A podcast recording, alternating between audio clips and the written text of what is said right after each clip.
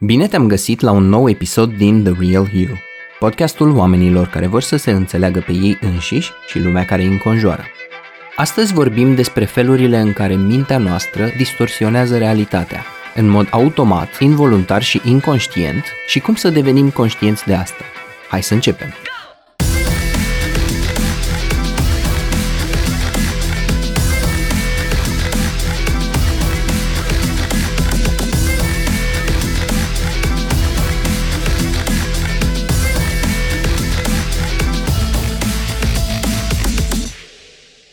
Cum era vorba aia cu nu vezi lumea așa cum este ea, ci o vezi așa cum ești tu? Harta nu este același lucru cu teritoriul, spunea antropologul și filozoful Alfred Korzybski. Această afirmație a fost preluată de creatorii NLP-ului și transformată într-una dintre axiomele lor. Adevărul este că noi percepem lumea printr-o grămadă de filtre, era interesant la grupulețele de terapie pe care le organizam să vedem împreună cum același eveniment poate fi interpretat de 10 oameni diferiți în 10 feluri diferite. Psihologii vorbesc despre așa numitele mecanisme de defensă, formele de apărare pe care le mobilizează subconștientul nostru pentru a ne proteja de trigere și de emoții neplăcute. Unele dintre ele funcționează prin distorsionarea realității. La fel cum atunci când ne privim prin oglinzi deformate, putem să părem mai înalți sau mai scunzi. Unul dintre mecanismele clasice ale distorsionării adevărului este negarea clasică. Este printre cele mai banale mecanisme de defensă. Un exemplu foarte des invocat este consumatorul problematic de alcool, care spune că el nu are o problemă cu alcoolul. Eu n-am o problemă, mă pot lăsa oricând, va spune el. În filmul Shrink din 2009, Robin Williams joacă rolul unui client la terapie care insista întotdeauna să fie numit alcoolic funcțional. Sau, cum a spus la un moment dat cineva, sunt consumator responsabil de alcool, în vreme ce comportamentul indica altceva decât responsabilitate. Tot negare este atunci când îmi spun că nu am o problemă cu greutatea sau îmi dau seama că am, dar aleg să nu iau contact cu asta în mare parte a timpului un alt exemplu faimos de negare este familia mea a fost fericită, împlinită și hrănitoare. Este o formă de negare foarte răspândită de care se pare că avem mare nevoie. Mai mult am discutat despre asta în episodul cu copilul interior. Iar mama tuturor negărilor este negarea negării. Eu nu neg nimic, ci pur și simplu nu am o problemă. Pur și simplu. O altă formă de distorsionare a realității o reprezintă iluziile. Iluzia înseamnă să vezi lucruri care nu sunt acolo sau să vezi lucruri pe care vrei tu să le vezi. Un exemplu este iluzia grandorii la narcisici, pe care o mai putem întâlni și la cei care au tras câteva liniuțe de cocaină. La consumul de cocaină, studiile arată că nu mai citești bine feedback-ul verbal și non-verbal al celor din jur și nu-ți dai seama când oamenii nu mai au chef de tine sau când nu găsesc glumele și remarcile tale la fel de interesante și geniale pe cât le consideri tu. Pur și simplu nu le mai citești expresiile feței care îți indică subtil să închei subiectul, să-ți vezi de treabă și ți se pare că ești interesant sau interesantă. De aici ideea de iluzie. Un alt exemplu ar fi atunci când e posibil să vezi un câștig financiar sigur acolo unde el este doar ipotetic, potențial, și de altfel cu șanse mici să se materializeze. De unde și expresia stai ușor și nu-ți face iluzii deocamdată. Genul acesta de iluzie îi face pe foarte mulți oameni, de exemplu, să intre în melemeuri dubioase, unde niște speaker exaltați prezintă, într-o atmosferă high energy, niște PowerPoint-uri cu niște cifre exorbitante, croaziere pe iaht și un stil de viață demn de invidiat și îți povestesc cum toate astea pot fi obținute foarte simplu. Doar recrutând câțiva oameni sub nivelul tău și vânzând cafea cu ganoderma sau suplimente nutriționale sau pachete de vacanțe. O altă manieră în care distorsionăm realitatea este idealizarea. Ea înseamnă să vezi numai ce este bun într-o situație de viață care e de fapt în realitate complexă. E ca și cum ai avea ochelari roz. Cel mai clasic exemplu este idealizarea unui partener de cuplu la începutul unei relații.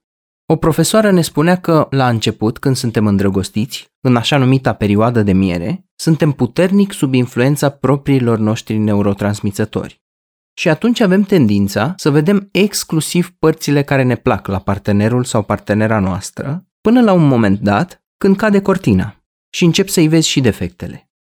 Oricum, în primele aproximativ 90 de zile, fiecare dintre parteneri tinde să intre într-un rol și să-și prezinte cea mai bună și mai frumoasă variantă a personalității. Însă mai devreme sau mai târziu, reintrăm în paternurile noastre. Și atunci cade cortina și poate să apară și deziluzia, opusul iluziei. O altă formă interesantă poate să fie idealizarea unui candidat la un job, motiv pentru care în HR se zice nu angaja un om doar pentru că ți-a plăcut, chiar și foarte mult, de el sau de ea. Pentru că există pe lumea asta oameni care pot să mobilizeze atât de multă carismă și să se descurce atât de bine în interviuri, încât să te păcălească cu această aparență. Mi s-a întâmplat și mie. Am angajat un om pentru că mi-a plăcut foarte mult de el și prestația lui la interviu m-a impresionat pur și simplu. Cu cuvinte mari și tehnice, avea vorbele la el indiferent ce îl întrebam, însă la locul de muncă s-a dovedit a fi dezastruos și firma l-a și dat afară în scurt timp. La un moment dat eram într-un parteneriat cu alți doi oameni și ne-am chinuit câteva luni să lansăm un proiect online. Mai țin minte și acum cum unul dintre noi spunea tot timpul, suntem bine, ne merge super, e extraordinar. Deși noi nu făcuserăm nicio vânzare, site-ul nu era în picioare, timpul trecea, de realizat nu realizam mai nimic, ci doar din când în când făceam câțiva pași mărunți, prin care într-adevăr înaintam, și din când în când mai simțeam că de bine de rău mai progresăm. Apoi avem catastrofizarea, care este inversul idealizării și înseamnă să vezi cele mai rele aspecte sau ce s-ar putea întâmpla cel mai rău. Să vezi gaura din covrig și să ignori covrigul care se află de jur împrejurul ei. Practic, vezi lucrurile prin lentilele cele mai întunecate posibil. Vezi jumătatea goală a paharului. Astfel de distorsiuni pot să apară în legătură cu persoane, evenimente sau situații. Practic, vezi jumătatea goală a paharului când vine vorba despre o persoană, o relație sau o situație financiară, de exemplu. Un exemplu ar fi mama care își lasă copilul să plece într-o excursie cu autocarul, iar apoi își închipuie cum ar putea să facă accident pe Valea Oltului sau că se poate îmbolnăvi de la mâncarea pe care o mănâncă și așa mai departe. Sau ai o mâncărime pe piele și îți cauți simptomele pe internet și un articol îți spune că ai cancer și chiar crezi asta. Sau pierzi o sumă importantă de bani și îți spui că mereu ai pierdut și mereu vei pierde. Uiți că ai mai și câștigat și că ai făcut și alegeri financiare inspirate. O altă distorsiune este minimizarea. Hai că nu e așa de rău, pare să fie sloganul celor care minimizează. În politică, de exemplu, avem așa numitul sindrom Stockholm și tot continuăm să ne votăm abuzatorii. Cum e vorba aia? A furat, dar a și făcut, nu? La fel cum o persoană abuzată în relația de cuplu poate să spună mă bate, dar mă și iubește. Sau când spun s-ar putea să am o problemă cu mâncatul compulsiv de dulciuri, dar nu mănânc totuși atât de multe. Poate că am pus eu ceva kilograme în plus, dar nu e chiar așa de rău. Și vorba aia, bărbatul fără burtă e ca așa urma fără cola.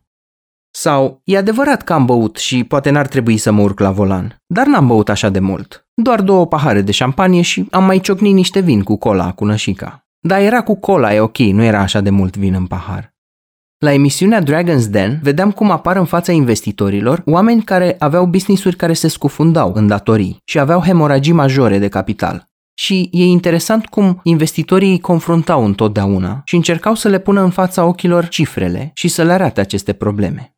E fascinant să vezi cum ei chiar cred că le merge bine, pentru că refuză să se uite cu un ochi realist la situație și la contabilitate și la ceea ce spun cifrele cu adevărat. Știți caricatura aceea cu cățelul care savurează o ceașcă de cafea în timp ce totul în jurul lui arde în flăcări? Și spune, This is fine. Aceasta este minimizarea, o formă mai subtilă și mai nuanțată de negare. Apoi avem proiecția și presupozițiile. Proiecția este atribuirea unor gânduri sau trăiri proprii unei alte persoane.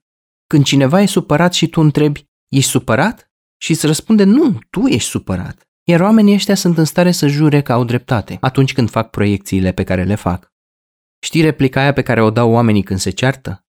Dar calmează-te, nu vezi că eu m-am calmat?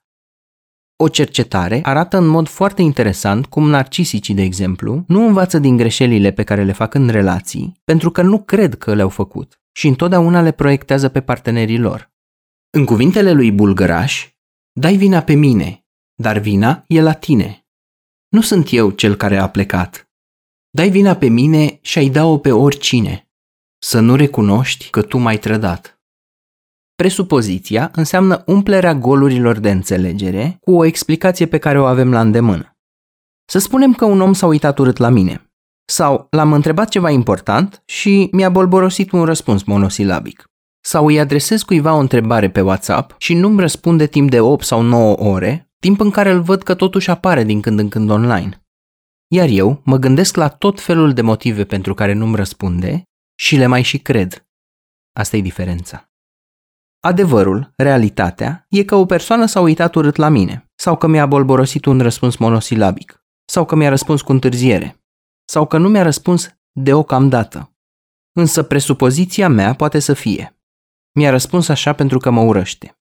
Sau, cu siguranță a considerat că întrebarea mea era ridicolă. Sau, nu-mi răspunde la mesaj pentru că e cu amanta. Și așa mai departe. Cei mai mulți oameni pe care i-am întâlnit umplu golurile de înțelegere cu astfel de presupoziții și ajung imediat să le creadă fără nicio urmă de dubiu. În loc să aibă flexibilitatea să întrebe persoana ce a vrut să însemne răspunsul tău sau ce ai vrut să spui cu asta sau ai putea să clarifici, te rog? Ai fi surprins sau surprinsă să afli că multe dintre presupozițiile astea sunt neconforme cu realitatea. Scenarita e boală grea, care consumă multă energie, dă naștere unor războaie care nici măcar nu meritau purtate și provoacă mici sau mari suferințe care altminteri nu erau necesare dacă cunoșteai adevărul. Oamenii pot să fie nesuferiți sau monosilabici pentru că au o zi mai proastă sau i-a enervat altcineva decât noi, sau au energie scăzută și așa mai departe. Explicațiile posibile sunt foarte multe, însă noi ne cramponăm să ne agățăm de un singur răspuns, acela pe care l-a elaborat mintea noastră. Am avut un client cu care mi-a fost imposibil să lucrez pentru că el știa exact, cu acuratețe absolută, dincolo de orice urmă de dubiu, de ce iubita lui făcea ceea ce făcea, având 0% flexibilitate, să ia în calcul posibilitatea că ar exista și explicații alternative de unde și expresia Don't believe everything you think. Distorsionarea realității poate fi făcută în legătură cu fapte, evenimente, emoții, oameni, din trecut sau din viitor, atunci când nu vedem cu acuratețe o persoană, o situație, o relație și așa mai departe. Bun, dar care e problema? În ce fel ar putea să constituie distorsiunile realității o problemă?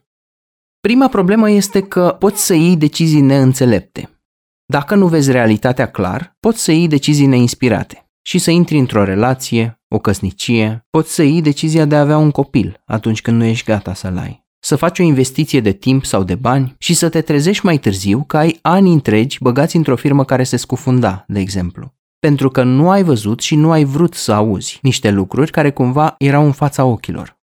Câte persoane cad pradă melemeurilor despre care vorbeam mai devreme și câte ajung să trăiască stilul de viață promis și câte cad mai departe în deziluzie și li se mai și spune că nu au aplicat corect pașii. Poți să spui, da, ne permitem să mergem în vacanța aia exotică. Lasă că o plătim cu cardul de credit și hai că vedem, ne descurcăm noi.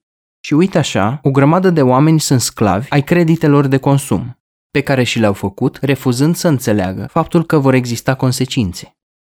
Un consilier în finanțe personale îmi povestea cum mulți clienți vin la el și îi spun am rate multe și foarte mulți bani de plătit la ele. Și el îi întreabă, da, da, cine le-a făcut? Cunoșteai suma pe care o vei avea de plătit atunci când ai semnat pe linia punctată? Iar ei spun, da. Așadar, consecințele pot fi multe. Poți să ajungi la probleme cu sănătatea, de exemplu, dacă nu te odihnești bine, și îți spui că vei dormi atunci când termini un proiect sau când te vei vedea cu casa terminată. Sau nu mănânci mâncăruri care îți fac bine și iei o decizie proastă după altă decizie proastă care urmează altei decizii proaste. Nu păstrezi echilibrul între muncă, joacă și odihnă. Iar un burnout ajunge să te coste mult mai mult decât costurile financiare ale îngrijirii medicale și psihologice care urmează după el. Pentru că adeseori, un burnout îi pune pe oameni pe butuci pentru o perioadă semnificativă de timp. Și apropo, una dintre iluziile majore este că vom trăi la nesfârșit sau că vom avea mereu același nivel de vitalitate. Iar deziluziile și dezamăgirile pot să ducă inclusiv la depresie, care poate fi, adeseori, furie întoarsă împotriva ta, pentru ceea ce ai făcut sau ceea ce nu ai făcut și ai fi putut face. Hai să vedem acum care sunt cauzele acestor distorsiuni ale realității. Ele sunt adeseori sisteme de protecție și ne ajută să nu luăm contact cu ceea ce ne poate afecta, La fel cum sistemul imunitar învelește în mucus și depune în colon orice infecție. Îmi povestea la un moment dat un apicultor că atunci când un șoricel intră într-un stup, albinele îl înțeapă până îl omoară și apoi îl îmbracă în ceară, izolându-l în mod septic, în așa fel încât să nu poată să le strice combinația cu produsul de miere. Deși intenția din spatele unor astfel de mecanisme de protecție este una bună, rezultatele pot fi și negative, cum ar fi unele dintre cele pe care le-am enumerat mai devreme. Un alt motiv ar putea să fie rușinea și vinovăția pe care am vrea să o evităm în mod proactiv. Unele părți ale realității ar putea să ne facă să ne simțim vinovați sau rușinați, așa că le dăm la o parte. Toate aceste forme de distorsiune sunt cauzate de bucăți din personalitatea noastră. Scamatorul nostru interior, de exemplu, ne face să vedem lucruri care nu există sau să nu vedem lucruri care există, deși sunt reale și au puterea să ne afecteze. Unde mai pui că distorsiunile sunt și întărite social. Hai nu te mai gândi la asta sau nu mai fi supărat că n-ai de ce sau hai să bem o cinzeacă și să uităm. Cele bune să se adune, cele rele să se spele, spunea Ion Creangă în opera sa Amintiri din copilărie. Negarea traumei din familie, de exemplu, poate să vină dintr-o nevoie de a ne respecta părinții și un pachet de rușine plus vinovăție care vin din sentimentul de trădare. Sau, în familiile cu părinți alcoolici, se știe că regulile nescrise sunt nu vorbi despre asta, nu te mai gândi la asta, nu pune prea multe întrebări. Lasă, că o să treacă. Așadar, ce e de făcut? Motoul ar fi Don't believe everything you think. Nu te încrede orbește în tot ceea ce îți livrează creierul tău. E adevărat că anumite aspecte din realitate pot să ne afecteze, însă uneori, ca să fie bine, e nevoie să fie întâi un pic rău. Ca atunci când suferi de o boală și faci o injecție care doare, sau o procedură chirurgicală care te sperie, însă apoi te vindeci și te însănătoșești. În cazul negării, cere și acceptă feedback și puneți întrebări. Adevărul e că negarea este cel mai greu de doborât, pe cât de simplă și de banală e ea, și uneori prinde bine să lupți cu ea alături de un terapeut. E clar că negarea este acolo pentru un motiv și e bine să te expui la ceea ce ar putea să te afecteze în mod gradual, treptat. Și mai e o vorbă în terapie. Ok, îi dărâm omului negarea, dar ce punem în locul ei? În cazul iluziilor, tot feedback-ul poate să fie antidotul. Cere-l în mod activ sau proactiv ca să te asiguri că percepția ta nu este complet părtinitoare. Asta nu înseamnă că și crezi automat și orbește perspectivele altor oameni. De unde și vorba Take everybody's counsel and act on your own accord. Colectează sfaturi de la toată lumea, dar acționează pe cont propriu. În cazul idealizării, conștientizarea este un pas important. Să îți dai seama dacă ai tendința să o faci. Ai un istoric de intrat în afaceri păguboase care ți-au fost prezentate ca oportunități extraordinare? Ai avut tendința în trecut să idealizezi oameni, relații și situații până când realitatea te-a lovit la un moment dat și ai simțit-o ca pe un duș rece? În cazul relațiilor de cuplu, este bine să devenim conștienți de perioada de miere și să nu pierdem din vedere niciodată că orice om are într-adevăr părți bune, dar este inevitabil să aibă și părți rele. În cazul catastrofizării, s-ar putea să prindă bine să vorbești cu acea parte din tine care are tendința să vadă tot ce e mai rău pe lumea asta în așa fel încât să nu te mai poată afecta atât de rău. Și să te gândești într-adevăr la ceea ce s-ar putea întâmpla cel mai rău și, dacă poți, să faci pace cu cel mai sumbru scenariu posibil. Și să dobândești un simț al proporției. Când anume în trecutul tău nu s-a adeverit catastrofa pe care ai prevăzut-o și ai răsuflat ușurat sau ușurată. La un moment dat, m-am trezit într-o dimineață cu un cot umflat. Am încercat să pipăi zona și apoi să caut simptomele pe internet, și am ajuns, la fel ca în glumele de pe internet, să iau inclusiv în calcul ipoteza că am o tumoră. Așa că mi-am făcut programare la o clinică, unde mi s-a recomandat o ecografie. A fost foarte simpatică reacția doctoriței, chiar atunci când am intrat pe ușă. Fără să-i zic absolut nimic, s-a uitat la cotul meu și mi-a zis, stați liniștit. E o chestie ușoară, pe care chiar și un student la medicină o poate diagnostica imediat ce pacientul intră pe ușă. Cumva se prinsese că m-am panicat. Și apoi mi-a zis, dar haideți totuși să facem și ecografia, ca să aveți și o poză. În cazul minimizării, gândește-te dacă lumea din jur ar spune despre tine că ai tendința să o faci. Poți să te gândești la exemple din trecut, când te-ai ars, între ghilimele? Minimizarea poate să fie la fel de greu de vindecat ca și negarea. În cazul proiecției, aduți aminte vorba aia care spune că atunci când arăți cu degetul către cineva, trei degete arată spre tine. Și întreabă-te unde și când și cum pot să găsesc la mine lucrul ăsta pe care îl atribui altei persoane, de care îl acuz pe alt om. Carl Jung spunea la un moment dat că ceea ce ne irită și ne deranjează foarte tare la oamenii din jur poate să ne conducă la o înțelegere mult mai profundă a persoanei noastre. Mecanismul proiecției e foarte interesant. Și de când am auzit lucrurile astea, mi-am propus ca de fiecare dată când disprețuiesc pe cineva sau mă irită cineva la culme sau arăt cu degetul către cineva, să întorc oglinda și spre mine și să mă întreb în ce fel există trăsătura asta sau defectul ăsta sau problema asta și în viața mea, poate într-o altă formă sau la o intensitate mult mai mică. Și nu mică mi-a fost surpriza să descoper că și la mine se reflectau niște lucruri pe care nu le suportam la alții. Atunci când faci o presupoziție și știi tu mai bine cum stau lucrurile, bazat pe nimic, întreabă-te, care ar fi o explicație alternativă? Ce dovezi am că ceea ce cred eu este adevărat?